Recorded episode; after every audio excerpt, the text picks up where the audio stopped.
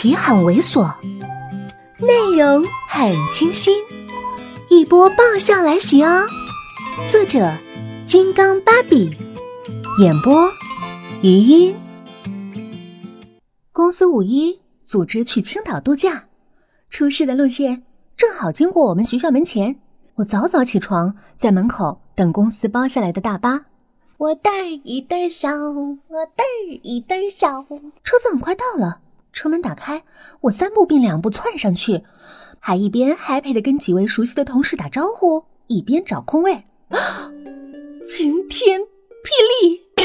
衣冠楚楚坐在右面第二排靠窗位置的那个，挑着嘴角看着我的，让我瞬间汗毛齐齐立起，唱国歌，脑袋根上冒凉风的那个男人，是谁啊？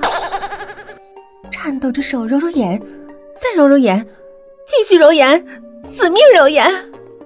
半晌后，我面无表情，呈石化状态，直挺挺的转身，正步往车门处走。刚走到车门的三厘米处，咣当一声，车门关上，我顿时成了空中之鸟，嘴唇抖抖抖抖抖抖抖抖抖抖。我我不能相信我这样的命运，我扑过去。死命抓住司机伯伯的胳膊，丁丁那伯伯不耐烦地说：“这边是单行道，还要拐回去得半小时。”正合我意啊！我连忙说：“怎么好意思让大家浪费时间等我呢？那你就把我放前面路口，我就不去了。”田经理往后瞄了一眼，才回过头来和蔼地说：“那怎么能行呢？难得一个假期，这……”这样吧，咱们就拐回去，反正一路还长着，不差这半小时。你说对吧，总经理？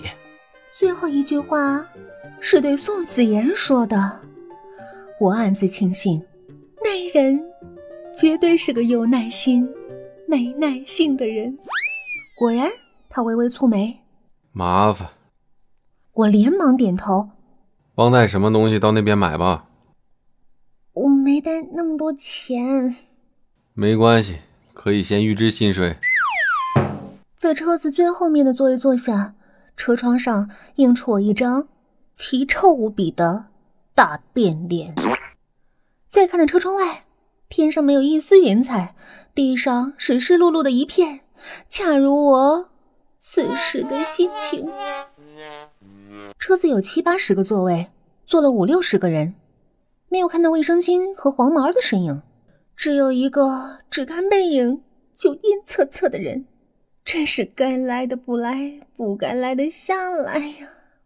我怒气腾腾，自怨自艾：是谁说的一般不参加这种活动的？为毛我就偏偏赶上这二班的情况啊？莫非是人品问题？在我对我的人品进行盘点的时候，那边阴恻恻的人。阴恻恻的开口说了一句阴恻恻的话：“过来。”奇怪的是，明明他连头也没回，没指名没道姓的，其他人就齐刷刷的往我这边看，扭过脸，一本正经、认认真真看窗外。我什么也没看见，我什么也没听见。过来，语气稍微沉了一些。两只脚像是自动有了奴才的意识，很不自觉的脚尖儿就朝外，用力控制双脚，还有不断突突的心跳。我继续充耳不闻，似乎有了一声轻笑。他说：“很好。”哎呦喂，这两个字儿跟那个火星似的钻进我的脑袋，我立刻跳起，以迅雷不及电驴之势冲到他面前。绽放我从未有过的灿烂微笑。总经理，你有事儿吩咐？他意味不明的看了半晌，才说：“坐下。”我看着他身边的空位，欲哭无泪，凄凄意意的坐下，把如坐针毡诠释的淋漓尽致。而那些盲目无知、愚昧的围观群众，居然还对我一脸的羡慕。我忽然明白了鲁迅爷爷对于这个民族的痛心。宋子言忽然侧过了身子，双手搭上了我的肩，我隐约听到身后呲呲的抽泣声。在群众雪亮的眼睛下，他把我的坐姿调了调，在自己坐低点儿，头靠在了我的肩上，命令：“不许乱动。”然后，然后，他合上眼睡了。群众们的目光从讶异转变成了同情与哀悼。我头上的明星光环瞬间褪去。到宋子妍醒来已经是四个小时后，可怜兮兮的我肩膀都麻了。车子在一个收费处拐下，田经理舔着肚子走过来，轻声问：“该吃饭了，要不要叫醒总经理？”谁叫啊？然后我们一起沉默，沉默了一会儿，他问。